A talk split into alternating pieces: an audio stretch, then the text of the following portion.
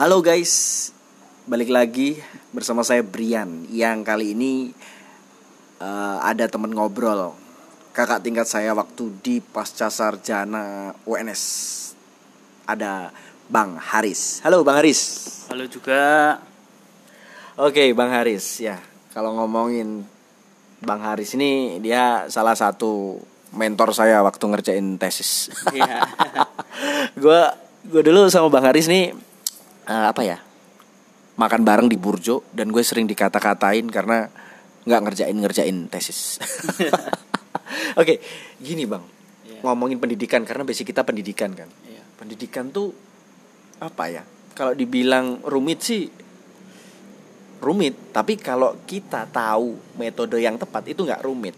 Nah saat ini gini loh, apa ya kesalahan-kesalahan kesalahan-kesalahan nggak tahu. Itu kesalahan SDM atau kesalahan sistem yang bikin uh, pendidikan kita di Indonesia itu jadi begini itu kepikirannya sekolah itu kayak uh, berorientasi pada kebutuhan pasar. Nah menurut abang nih menurut bang Haris nih gimana sih? Bener nggak sih? Atau bukan bener sih? Uh, tepat nggak sih sekolah itu untuk kebutuhan pasar uh, kalau misalkan dilihat dari kesalahan-kesalahan itu uh, kita nggak etis juga ya. Misalkan pemerintah kan sudah menyediakan fasilitas. Fasilitas itu sebuah pendidikan di mana di dalamnya itu ter, terbagi-bagi dari mulai uh, pendidikan formal maupun non formal ya. Untuk uh, pendidikan ya ngobrolin pendidikan ya pendidikan itu konteksnya memang sangat luas sekali ya Eh, kita dilahirkan juga memang dari eh, orang-orang yang memang masih apa ibaratnya masih belajar. Pokoknya kita dari lahir itu masih belajar. Belajar dari lahir belajar apa ibaratnya dari lahir kita itu belajar berbicara belajar berjalan segala macam hal gitu. Ya balik lagi ke ngobrolin tentang uh, pendidikan ya uh, pendidikan itu di Indonesia masih sistemnya itu uh, masih ya gitu-gitu aja dari dulu menurut saya. Nah, gitu-gitu aja itu kan berarti harus ada yang dirubah nih. Harusnya apa ya? Kalau saya sendiri nih ngomongin pendidikan yang tadi saya argumen saya tadi, Bang. Yeah. Kalau kalau pendidikan di Indonesia itu masih uh, berorientasi pada kebutuhan pasar. Nah, menurut yeah. aku seyogianya itu pendidikan itu mengerti potensi anak, mengerti passion anak. Nah, itu yang harus ditekankan nih, yang ditekankan oleh petugas-petugas atau karyawan-karyawan negara yeah. di bidang pendidikan harus peka di situ, bukan yeah. berorientasi pada kebutuhan pasar. Nah, kelemahan-kelemahan kita kadang di situ, gitu bang, menurut aku. Nah, yang harus apa ya, yang harus dirubah, yang harus dirubah itu bukan masalah bukan masalah apa ya bukan masalah uh, apa kurikulum tetap ya kurikulum. Ah ini nih aku pernah nih dengar teori seseorang bahwa kurikulum terbaik ini adalah kurikulum kurikulum dunia bukan sorry kurikulum kehidupan. Nah ini hal yang paling penting sebenarnya kurikulum kehidupan itu yang paling penting. Nah orientasi di pendidikan kita kurikulum itu berstandarkan teori-teori yang itu di uh, apa teori yang diambil dari berbagai ilmuwan. Dan salah satu uh, dari beberapa ilmuwan itu ada ilmuwan barat yang dipakai ada ilmuwan timur tengah yang dipakai dan lain sebagainya. Hmm. yang terkadang budaya-budaya kita kan berbeda nih. Ya, ya kan? berbeda kan? berbeda. berbeda budaya berbeda uh, berbeda cara berpikir mungkin dan lain sebagainya. Nah, nggak salah sebenarnya ngambil teori-teori itu nggak salah, emang bener dan harus seperti itu. Yeah. Bagaimanapun uh, di kajian ilmiah itu harus berlandaskan teori, emang bener, emang bener. Cuman kadang itu nggak sesuai fakta lapangan apa yang kita butuhkan gitu loh. Yeah. Nah, kalau menurut Bang Haris piye ini Bang? Keadaan-keadaan kayak gitu Bang?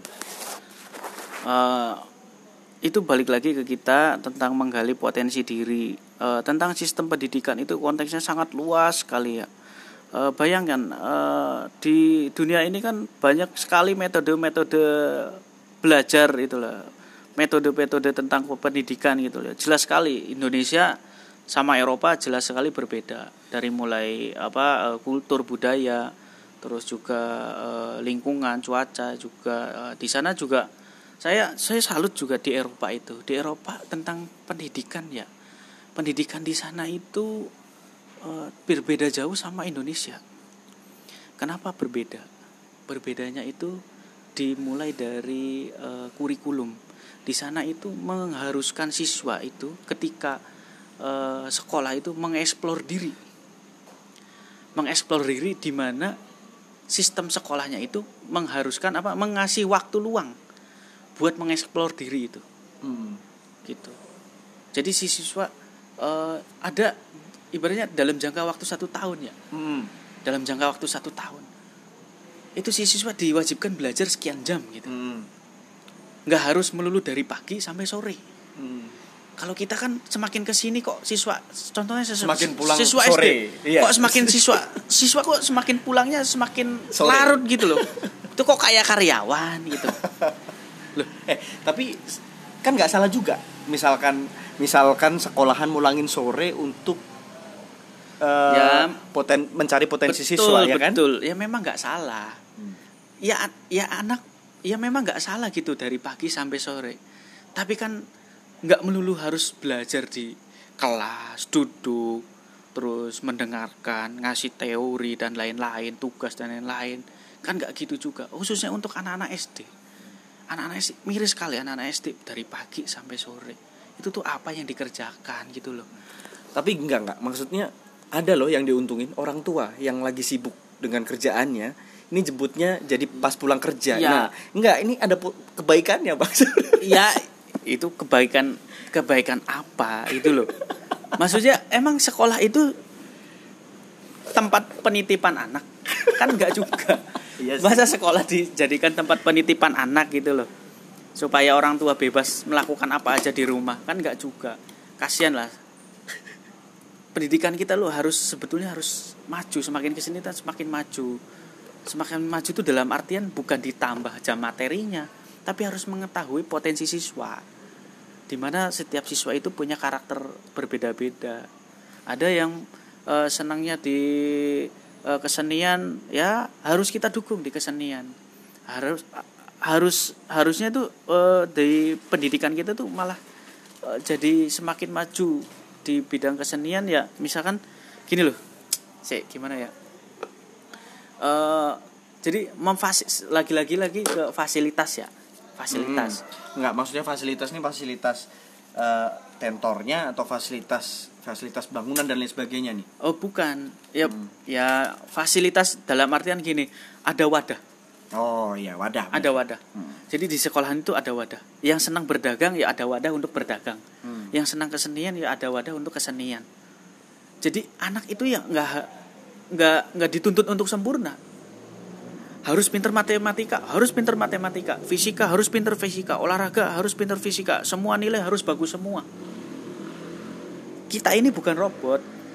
Hmm. Kita ini ada potensi di mana kita bisa digali dengan maksimal.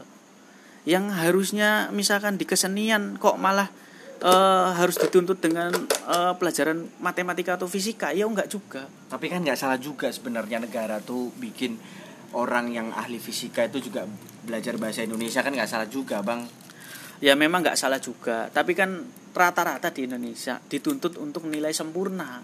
Itu pun orientasinya kan nilai kita itu. Nah gini gini.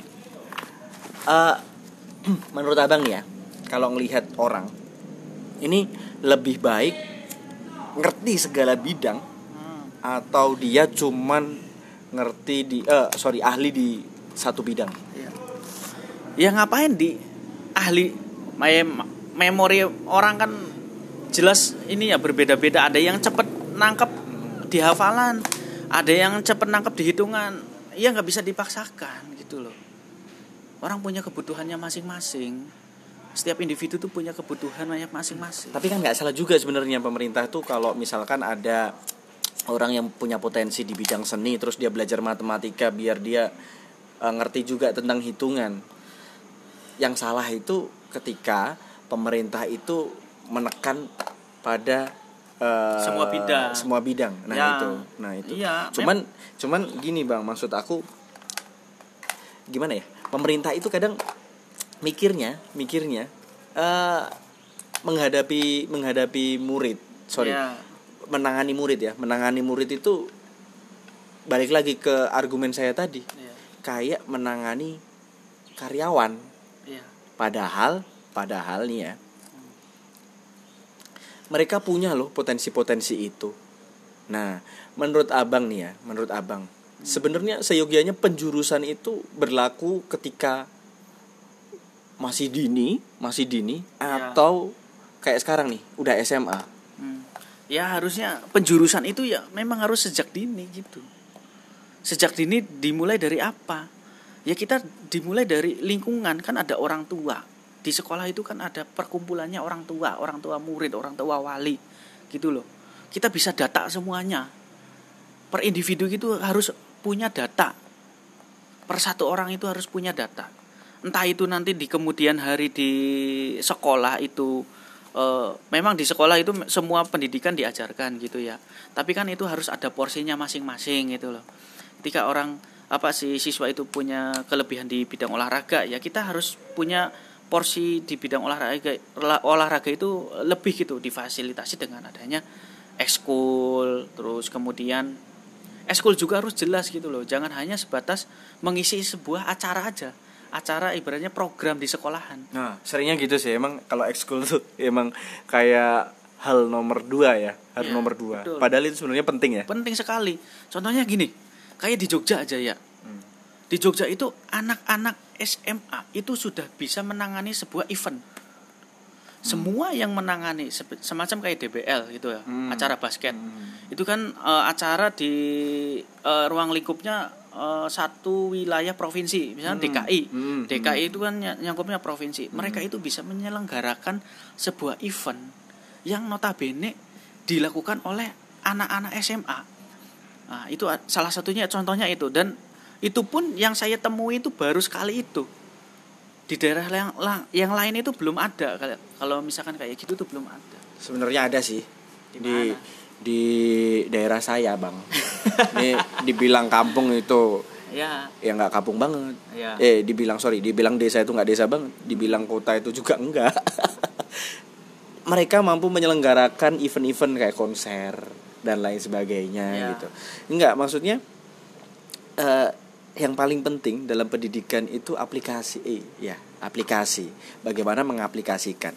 Tapi gini, saya setuju juga sih sebenarnya misalkan eh, kalau dari usia dini itu dijuruskan dijuruskan betul. misalkan si anak ini mempunyai kemampuan-kemampuan dasar seperti ini dan mempunyai Ya. potensi seperti ini dan lain sebagainya ya dengan caranya masing-masing itu kan nanti dibahas lagi oleh tim ahli di bidang psikologi anak dan lain sebagainya mungkin ya Iya.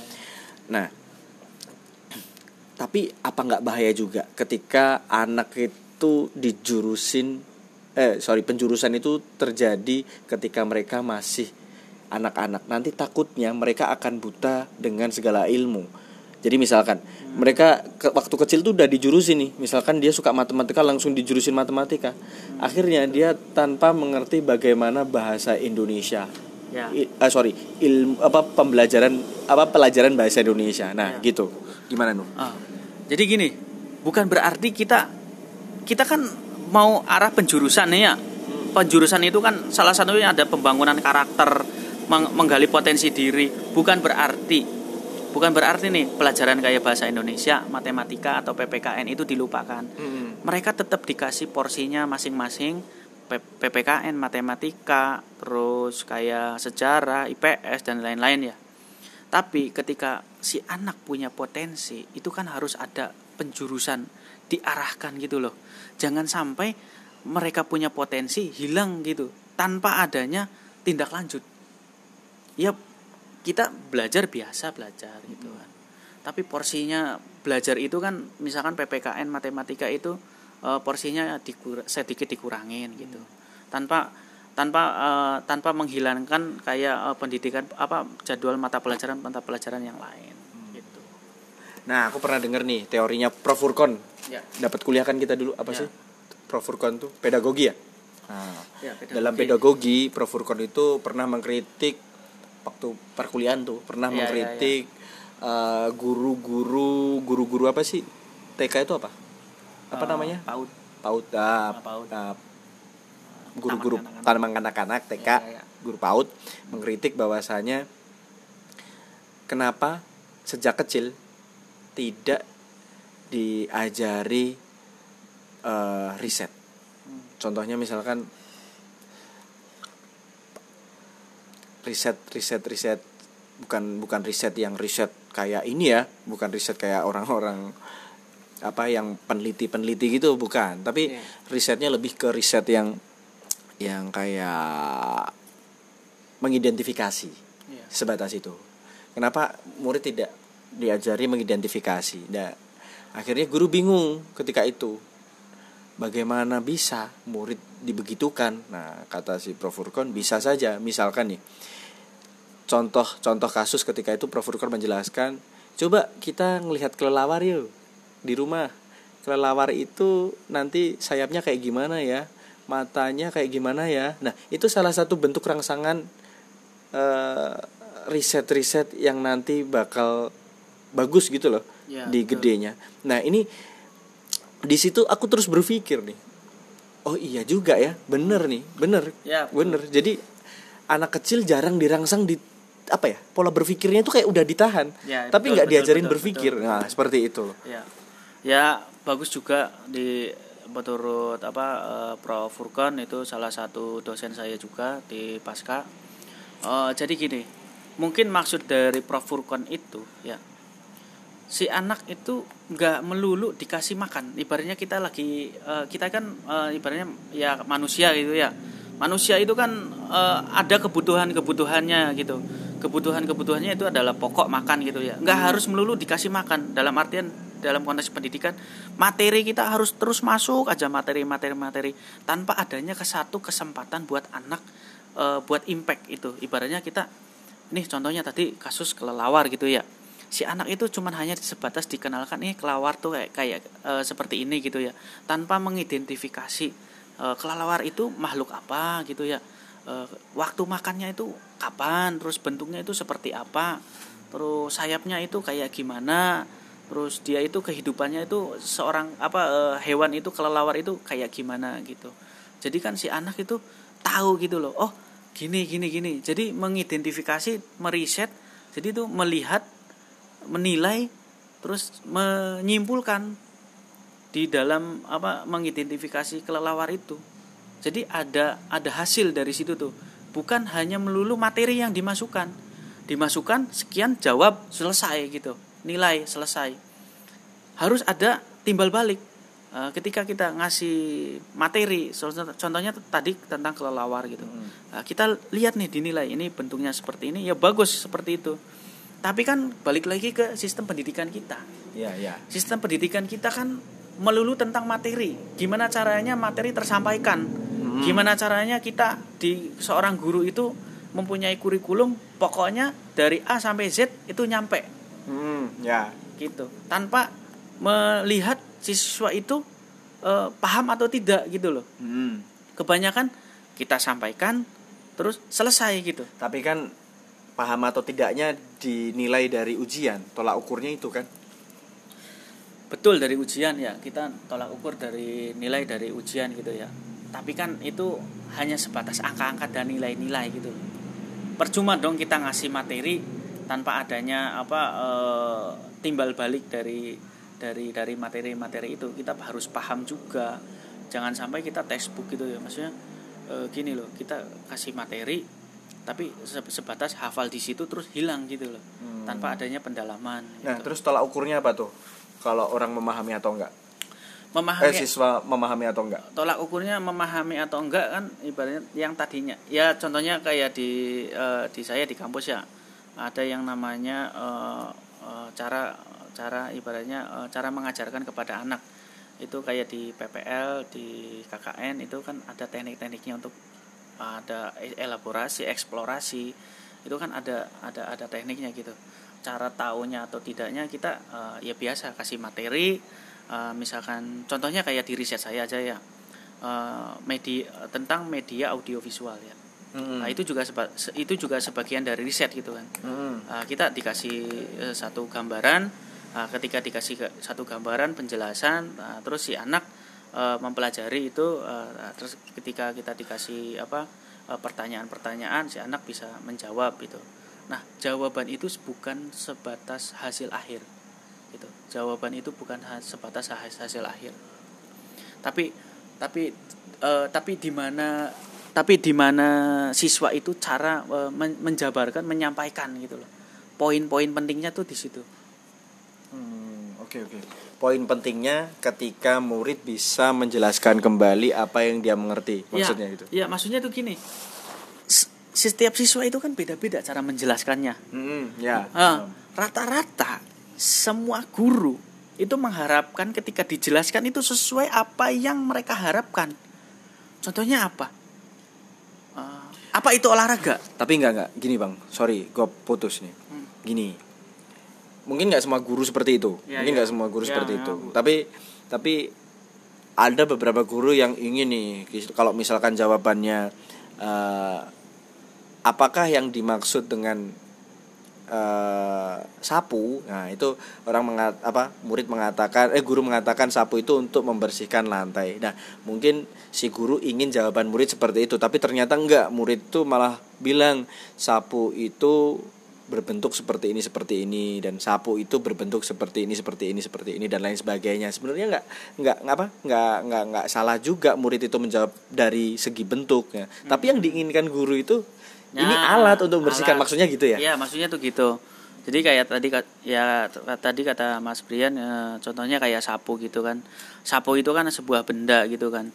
Eh, jawaban yang diinginkan guru itu sapu itu berbentuknya apa, seperti apa, gini gini gini. Nah, sedangkan di satu sisi siswa itu kan eh, di kesehariannya kan melihat itu sapu gitu ya. Sapu itu kan ada kegunaannya buat membersihkan eh, sampah di rumah pun itu. Nah, jawaban-jawaban seperti itu kan ibaratnya tuh eh, jawaban yang dieksplorasi. Dieksplorasi itu ya, kan yang betul. dikembangkan. Hmm. Nah, ketika tidak sesuai dengan textbook yang materi yang kita punya, jawaban Hmm. itu mulai- itu dianggap salah. Dianggap salah. Hmm, hmm, hmm. Jangan sampai dikerdilkan seperti itu. Malahan kita harus mengapresiasi. Itu kan berarti pemikiran mereka tuh berkembang. Hmm. Tidak hanya contohnya gini, orang kan ngeritik boleh-boleh saja gitu loh ya. Hmm, hmm. Boleh-boleh saja nge- ngekritik itu. Bagus. Harusnya tuh seperti itu. Kritik itu kan eh, bisa dibilang semuanya benar. Hmm. Semua kritik itu ibaratnya semuanya benar. Tapi dilihat dari sisi konteks mana gitu loh yang kita tafsir tafsirnya tuh di konteks mana gitu. Hmm. Nah, itu juga sebagian dari poin penting juga gitu. Jangan sampai menyalahkan si anak gitu. Oh, ini gini gini. Oh, berarti kan ada pola pikir yang lain gitu loh. Nah ini kan salah satu teknis ya, teknis eh, teknis bagaimana eh, terkadang seorang guru itu mengkerdilkan cara berpikir, ya, Ya, betul. cara mengkerdilkan cara berpikir seorang siswa. Ya. Nah itu adalah sebuah men- menurut saya sih sebuah kesalahan juga ketika kita mengkerdilkan, harusnya Ya, diapresiasi betul. tadi ya. Tapi gini bang, eh, ngomong-ngomong masalah murid dan guru, ya, Iya. ngomongin masalah murid dan guru Mm-mm. ini sebenarnya juga ada bisa dibilang yang saat ini mengkhawatirkan Ya. guru itu sekarang jadi terkesan cuek sama murid karena Betul. karena eh, ada beberapa tindakan-tindakan guru yang harus diberikan kepada murid itu sekarang guru jadi sangat berhati-hati dan sangat takut sehingga tidak istilahnya tidak terla, tidak leluasa untuk Tidak. memberikan punishment Ya. atau hukuman kepada murid. Iya. Nah, dan jadinya si murid menjadi ah paling cuma digituin doang. Nah, gitu. Jadi ada apa sih namanya? Ada hal yang diremehkan oleh murid. Iya. Nah, itu dan dan dan apa namanya? Dulu nih, dulu saya cerita saya dulu. Hmm. Dulu saya parah loh, Bang. Ya. Mungkin ada yang lebih parah juga. Ya. Kita kukunya hitam aja. Ya, betul. Itu dipukul sama seadanya. Guru bawa penggaris dipukul Biasanya penggaris, penggaris, iya kalau ya. terkadang juga kalau bawanya penghapus itu penghapus kayu tau nggak kalau dulu kan pakai kapur tuh kan Iya, itu terus penghapusnya lumayan mana? itu lumayan pukul. juga bisa bikin bengkak Nah, makanya Iya, terus iya. kalau dia bawanya sapu sapu pernah tuh saya Iya, dipukul betul. pukul Iya. apa ya kesalahan saya dulu itu oh ketika saya ini nih nakalnya saya dulu ini bang iya dulu saya nakal waktu SD ketika gurunya Betul. gurunya nggak ada terus saya keluar keluar langsung nih. Iya. yang yang yang apa yang ketika gurunya keluar tuh si murid ikutan keluar dipanggil semua ditaruh depan dipukul pakai sapu. Iya. Tapi nggak masalah gitu loh. Iya. nggak sekarang gitu nggak masalah nggak ada nggak ada beban ketika itu. Mungkin beda-beda juga. Ya. apa mental murid kan beda-beda juga ya. Iya betul. Nah tapi kesannya guru itu sekarang itu terkesan jadi kayak terlalu berhati-hati sampai eh, kadang itu sampai merasa cuek aja karena juga nanti ketika mikirnya jadi ah anaknya orang kenapa sih aku terlalu ini akhirnya kayak gitu nah itu terus gimana sih apa eh, seharusnya gitu bang Iya. Ya dulu zaman saya sekolah dulu itu yang namanya hukuman itu sudah biasa. Dianggap hal lumrah. Tapi ketika era sekarang itu kan ada yang namanya menyangkut apa eh, hak asasi manusia hmm. gitu loh. Ada asasi yang manusia. ya ada yang namanya hak asasi manusia. Lah, si guru dulu Mak, dulu itu guru itu bebas, bebas untuk melakukan eh, hukuman-hukuman yang yang diberikan kepada siswanya. Tapi dulu juga ya hukuman-hukuman itu ya memang masih dianggap wajar gitu. Tapi ketika era sekarang, era terbuka, digital apalagi ya, internet di mana-mana. Orang orang-orang ya ibaratnya guru itu takut gitu loh. Takut apa yang dilakukan diri dia sendiri terhadap siswanya itu misalkan kayak hukuman gitu ya. Eh, contohnya eh, misalkan kuku panjang gitu ya, dipukul lah gitu ya, loh ya ya. ya mereka tuh takut takutnya apa dilaporkan sekarang kan zamannya sedikit-sedikit dilaporkan jadi kebebasan malah terbukanya teknologi itu ada satu sisi juga bikin eh, apa ibaratnya tuh eh, ruang lingkup guru itu terbatas Hmm. Ya. Kayak masalah tadi juga itu. Eh, guru hanya sebatas mengas- eh, memberikan teori-teori saja. Tanpa mem- ya kalau dulu mah membangun. Hmm. membangun eh, karakter ahlak gitu loh. Ketika kita salah ya oke kita dapat hukuman gitu loh. Hmm. tapi ketika kita salah di era sekarang itu guru pikir seribu kali dua ribu kali lagi. Nah, menyangkut itu Eh, misalkan eh, kasusnya eh, penganiayaan itu juga bisa dibilang eh, apa ibaratnya kriminal gitu loh Hmm. guru takut gitu loh dulu justru ada satu kasus gini loh anak SD Hmm. Anak SD anak SD itu kan apa eh, karakter berbeda-beda ada nak ada ada yang senang bermain Hmm. senang apa itu kan ada anak yang memang benar-benar ya ya nggak di nggak terlalu nakal sih ada nakal lah satu kesalahan gitu loh Hmm. nah si guru itu ngasih hukuman kepada anak itu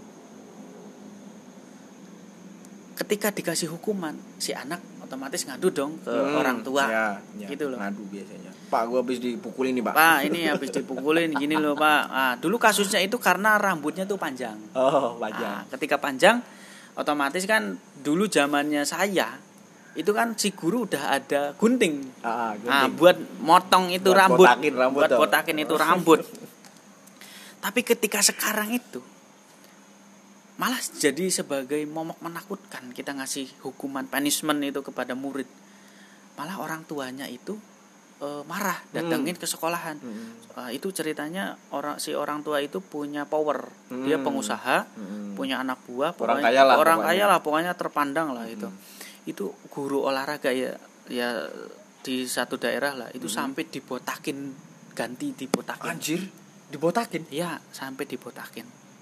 Di pasar lagi, di orang umum lagi. enggak enggak itu si guru kan cuman buat ini kan Motong. ngasih punishment Iya, ngasih karena rambutnya punishment. panjang Ya, gitu.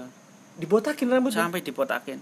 anjir dulu kan orang tua malah ngasih keleluasaan malah anaknya yang disalahkan Heeh. ini Iya, gantian iya, pendidikan si pendidiknya yang disalahkan gitu loh itu nggak tahu itu kesalahan siapa gitu tapi aku pernah ini ya apa namanya pernah dibilangin di salah satu kiai kiai di pesantren tuh ngomongin ada beberapa kitab apa saya lupa sih apa Iya. kitab apa itu. Kalau ngomongin eh memberi hukuman kepada murid dengan biadi biadi itu dengan tangan itu nggak masalah. Ada catatan tapi jangan sampai cacat. Itu nggak masalah kalau nggak sampai cacat. Ya nah ini salah satu yang kadang bertolak belakang dengan apa ya ya hukum-hukum ya mungkin hukum Iya. di Indonesia yang harus ditaati itu seperti itu Nah, yang akhirnya sebenarnya bingung juga guru itu. Guru yang eh, bertindak memberi hukuman kepada murid agar murid tidak terlalu eh, tidak terlalu berlebihan. eh, berlebihan. Tidak, sorry. Guru menghukum agar murid menjadi lebih baik dan juga serba bingung antara ngikutin hukuman eh, ngikutin aturan-aturan yang berlaku. Aturan yang berlaku Betul. yang dimaksud adalah hukuman hukum Ya. apa yang sudah bahwasanya tidak boleh apa sih kalau hukum apa itu hitungannya menganiaya nggak sih? ya Bukan ya? sebetulnya kalau ada kontak Kalau kontak, kontak badan fisik Ah, ah. itu ada Aniaya ada ya? unsur Ah, penganiayaan ah. sebenarnya kan itu bukan sebuah aniaya. Kalau aniaya itu eh, lebih ke masalah eh, apa ya? Kalau aniaya itu kan lebih ke masalah motif penyiksaan gitu ya iya, itu kan kesannya ke, apa masuknya kejahatan. kejahatan Tapi kalau mendidik dengan puk- seorang yang ditugaskan untuk mendidik dan dia salah satu mendidiknya memberikan punishment dan punishmentnya adalah membuat efek jera dan efek jeranya salah satunya dengan pukulan Mm-mm. itu menurut saya bukan aniaya Iya. tapi ya proses dari pendidikan itu sendiri gitu Iya, loh. Kalau aniaya beda kalau misalkan ketemu orang di jalan malak nggak mau bayar dipukul itu aniaya, Aniaya, gitu. Nah, itu. Itu maksudnya kan beda nih ya, ya kan? Ya, ya memang Maksudnya jel- ruang ruang kalau terakhirnya guru terlalu diberi apa namanya diikat dengan hukum-hukum yang kayak gitu, itu jadinya apa ya namanya? Itu jadinya lebih ini, lebih apa namanya? Lebih guru itu tidak lagi luasa mendidik murid. Iya. Jadi akhirnya efeknya guru itu terkesan menjadi acuh gitu loh. Iya. Jadi kalau dulu mah guru itu bebas melakukan apa aja hukuman tapi dengan dengan dengan catatan itu masih di atas wajar ya semacam kayak pukulan kecil dan apa kayak eh, peringatan-peringatan yang lain gitu. Dulu sampai ada juga yang sampai dipukulin di lain-lain. Tapi kan memang memang betul sih pemerintah itu eh, menyarankan bukan menyarankan ya memang tidak tidak diharuskan dengan kontak fisik gitu ya tapi harus ada aturan-aturan yang jelas di mana eh, seorang guru itu eh, ad- eh, bisa me- menghukum ketika ada yang salah itu kan gentle aja gitu loh Hmm, betul. Ya, betul gentle aja ketika ada orang yang salah eh, siswa yang salah yo harus ada hukuman Hmm. hukuman dalam artian itu untuk membangun eh, si anak itu menjadi lebih baik Hmm, yang tadinya salah eh, harus diluruskan menjadi benar gitu loh. Hmm. Nah, dengan adanya hukuman itu menjadi eh, suatu ibaratnya apa ya? Suatu warning gitu loh. Warning kita oh kita nggak boleh lah ngelakuin itu lagi gitu loh. Iya, Nanti iya. dapat hukuman gitu dan lain-lain gitu loh. Bukan berarti hukuman itu apa ya? Memang hukuman itu ada baiknya, ada ada baiknya juga, ada salahnya juga. hukum pukulan ini ya. Ya hukum pukulan ini ada baiknya ada salahnya juga. Tapi pemerintah tuh juga harus ngasih solusi-solusi yang baik gitu loh Mm-mm. untuk tenaga kita Untuk pengajar. punishment ini ya? Untuk punishment itu loh. Jangan sampai guru di sekolah itu eh, yang yang tadinya kita zaman dulu guru sebagai pengganti orang tua di rumah, sekarang malah jadi semacam robot yang hanya mengasih materi saja tanpa ada misalkan murid salah di sekolah ya, ya harus ada hukuman lah.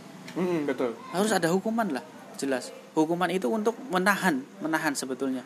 Untuk menahan berbuat hal-hal kejahatan yang Harusnya lainnya. baik ya itu ya. Harusnya baik ya itu, sesuatu yang baik ya. harusnya sesuatu yang baik. Oke lah kita ganti hukuman fisik itu diganti. Tapi itu harus ada hukuman tertulis. Ibaratnya itu peraturan sekolah itu harus jelas gitu loh. Ketika orang e, melakukan kesalahan ini itu harus ada step by step harus ada apa harus ada langkah-langkah Hmm. langkah-langkah konkret yang dilakukan. Hmm, hmm, dalam artian guru juga leluasa eh, apa yang mereka punya ilmu mereka punya itu dikasih kepada muridnya juga tersampaikan. Terus proses belajar mengajar juga berjalan dengan baik. Uh, terus ketika ada murid yang memang ya karakter murid kan berbeda-beda. Ada yang baik terus ada juga yang uh, nakal gitu lah nggak ada yang jahat murid yang jahat tuh nggak ada adanya tuh yang nakal hmm. ya biasalah murid kan ya, yang namanya siswa kan mencari hmm. jati diri gitu loh hmm. hmm. mencari sesuatu yang baru gitu loh ketika itu hal yang salah kita wajib untuk mengarahkan gitu loh hmm. tapi kan zaman sekarang kan guru terkesannya acuh tak acuh gitu loh hmm. kenapa ya itu balik lagi uh, pemerintah kan uh, sekarang kan era-era terbuka gitu loh sekalinya ada guru yang mukul apa di video dianggaplah guru itu uh, sesuatu hal yang salah jadi kan kon, uh, jadi kan si masyarakat memandang ke guru itu jadi kan hal-hal yang jelek oh kenapa sih guru itu ngelakuin kekerasan kok kenapa sih guru itu kayak gini gini gini hmm. tanpa uh, melihat latar belakang tanpa melihat sebab akibat dari kejadian itu Nah, kita harus lihat juga itu siswa, siswa dan anak anak-anaknya tuh kenapa gitu loh. Hmm. Kok, sampai dikasih dikasih hukuman kayak gitu-gitu. Ini aku punya cerita lucu nih. Hmm. Ya lepas dari ini ya, lepas dari dalam lingkup belajar mengajar nih. Uh, apa? Ada salah satu orang tua, seorang sorry, seorang orang tua itu apa namanya memukul anaknya. Yeah. Terus dilaporkan sama tetangganya nih Iya. Dan akhirnya si orang tua dipenjara. Iya. Dan dan lucunya aku mikir deh, siapa yang ngasih makan anaknya ini? Kepikiran nggak ya? Kepikiran itu. Kepikiran nggak? Wah itu ruwet lah gitu.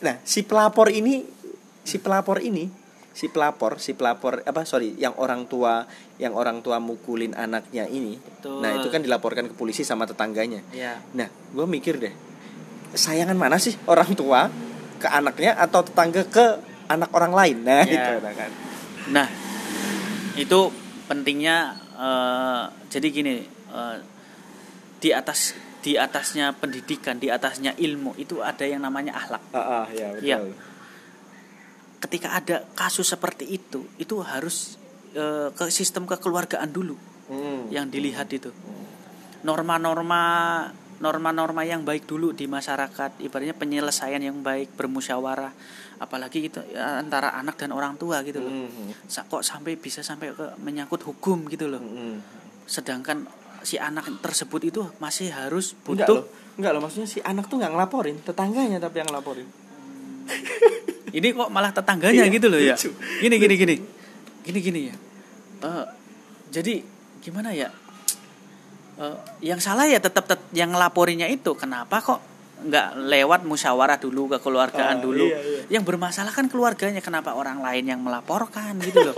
Aneh juga. jadi gini aku mikir ya ngomongin masalah hukum nih iya, walaupun iya, iya. saya bukan hukum saya iya, iya. sering lah dengerin siapa ahli-ahli hukum ngomong salah satunya pas itu siapa ya? Oh, Mahfud MD Profesor iya, Mahfud MD itu kan ahli hukum tata negara ya. Dia mengatakan hukum itu sebuah ti, hukum itu tidak bisa uh, memfonis orang itu bersalah atau tidak sebenarnya. Ya. Cuman hukum itu bisa memfonis orang melanggar aturan dan tidak melanggar aturan. Hukum ya. itu sebenarnya seperti itu. Ya. Bukan masalah salah atau benar tapi hukum itu mengatakan orang ini melanggar aturan dan tidak melanggar aturan itu yang terpenting yang yeah. saya tangkap dari perkataan Prof Mahfud itu ketika itu nah dia mengatakan bahwa hukum itu sebuah resultan yang katanya tulisannya resultante karena orang Indonesia kadang bisa ngomong nggak bisa nulis kan apalagi ya. resultance gitu ya nah itu nah di atas aturan nih sebenarnya ada lagi yang lebih tinggi di atas aturan ini sebenarnya ada yang lebih tinggi yaitu hati nurani. Ya. Nah, hati nurani sendiri, hati nurani yang lebih tinggi dari hukum itu apa? Hati nurani. Nah, hukum itu kan kesepakatan ya, kesepakatan, kesepakatan beberapa orang dan orang. akhirnya menjadikan hukum. Ya, betul. Nah, nah, akhirnya tapi orang penegak hukum ini melihat ya namanya penegak hukum nggak salah juga sih sebenarnya. Hmm mengatakan hukum itu harus ditaati emang bener tapi gue ngomong kalau hukum itu ada yang lebih tinggi dari hukum itu hati yeah. nurani ya nggak sih iya betul hati nurani misalkan nih kadang lucu juga aturannya nggak tahu adil atau enggaknya seperti apa Iya. orang yang mencuri uang seribu itu hukumannya sama loh sama orang yang mencuri satu juta bukan masalah nominal atau enggak kata orang hukum yang kita tindak yang kita tindak sesuai dengan Sesuai- aturan yang sesuai ada aturan yang tertulis. tertulis. Iya. nah betul. padahal ini kan sebenarnya sesuatu yang nggak adil Hmm. Nyuri uang seribu sama uang satu juta itu sama aja Ya. dan akhirnya orang tuh mikir gimana caranya nyolong duit sejuta daripada seribu malah lebih mikir ah mending baik lebih baik kita nyolong lebih gede gitu Nah, ya sama-sama dihukum. nah, iya. itu kan sesuatu yang nggak bener nah ini yang Ya. harusnya dipikirkan lagi Hmm, oleh hmm. oleh para pem- Petinggi-petinggi, petinggi-petinggi pembuat kita lah. pewakil apa wakil-wakil kita lah Wakil di kita. parlemen ya parlemen itu ya. harus diatur lagi lah ya nah jadi takutnya kayak gitu konsep berpikirnya orang Iya, kalau iya, iya. ya kan? Kalau uang seribu sama uang satu juta itu sama loh hukumannya. Iya, ah ah. mending sama-sama mending kita nyuri. Ya kan itu. besar, ya, iya. takutnya ditakutkan berpikiran seperti itu. Ini ngomongin hukum tadi. Nah terus ngomongin ngomongin lagi di konsep belajar dan apa di bah- di bukan konsep sih. Leb- ngomongin tentang tadi belajar mengajar ya antara guru dan murid salah satunya. Itu eh, apa sih? Closing statement deh karena ini ternyata kita udah 40 menit. Nggak kerasa. Closing statement deh. Buat apa kita sebagai guru itu seperti apa dan sebagai murid itu seperti apa. Ya eh, kita nggak bisa menuntut guru buat melakukan eh, hal-hal yang ibaratnya tuh di luar kemampuan mereka gitu loh. Guru juga ada aturan Hmm. gitu loh.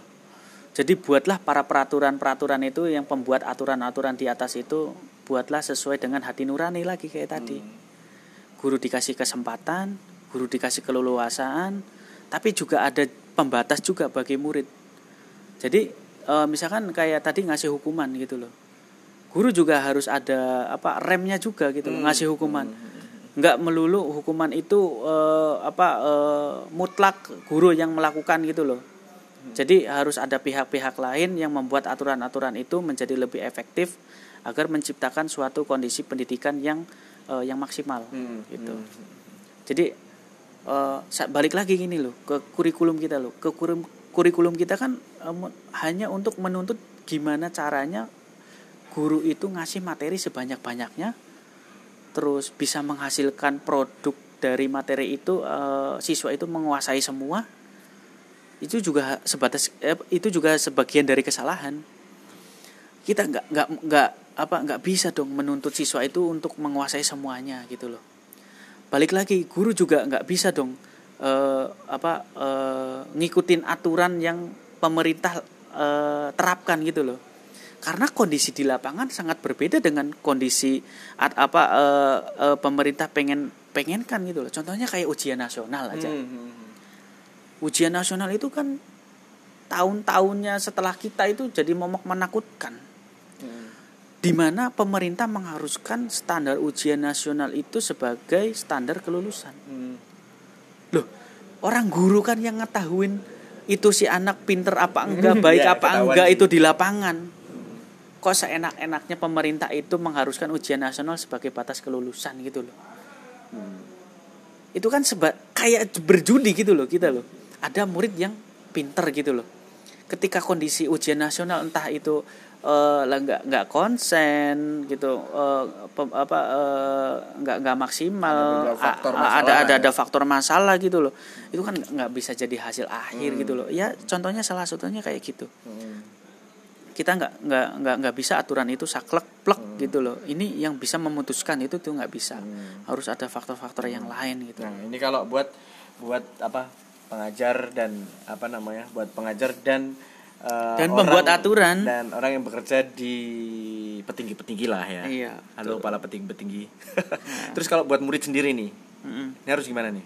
ya kalau untuk murid sendiri eh, misalkan di sekolah eh, eh, harus patuh tanamkan ahlak kul karimah gitu loh ibaratnya menghormati guru menghormati apa ibaratnya pemberi ilmu buat bekal kita tuh ke depan itu ya harusnya kita bersikap ya sewajarnya aja. Misalkan kalaupun tah ada kenakalan-kenakalan yang kalian lakukan itu misalkan ada punishment hukuman itu terima saja gitu loh. Nggak harus ngadu sana sini lapor sana sini. Kasihan lah. Guru itu kan udah berjuang untuk apa eh, pendidikan kalian. Ya walaupun toh digaji juga mereka juga manusia gitu loh hmm. yang harus kalian hormatin hmm. yang kalian harus hargain gitu loh kalau bukan guru kita tuh siapa lagi coba hmm. itu selain orang tua ya selain orang tua hmm. karena sebagian waktu hmm. sebagian waktu anak-anak kita itu kebanyakan dihabiskan ya di sekolahan hmm. gitu apalagi sekarang dari pagi sampai sore tapi enggak sekarang corona. Ya sekarang corona. Karena ada keadaan kayak gini ya yang, nah yang, rumah yang katanya yang katanya apa yang katanya di meme meme pasar dibuka apa apa dibuka tapi sekolah ditutup nah itu, ya? itu. okay, itu kan ya hal konyol itu. Oke. Oke okay, closing statement dari bang Haris tadi ya. Yang intinya sebagai guru harus memposisikan diri sebagai guru yang baik dan benar. Dan sebagai para pembuat aturan tuh juga harus mengerti lapangan dan menjadi wakil rakyat yang tahu lah bagaimana bagaimana memposisikan jadi seorang wakil ya. Dan bagaimana seorang murid ya yang harusnya uh, mengerti posisinya yang kali ini masih menjadi murid. Nah yang kalian juga sebagai murid juga nanti bakalan menggantikan bagaimana peran-peran yang uh, kemarin mengajar kalian dan juga uh, mewakili kalian. Oke, terima kasih. Terima kasih dan sukses selalu buat Anda.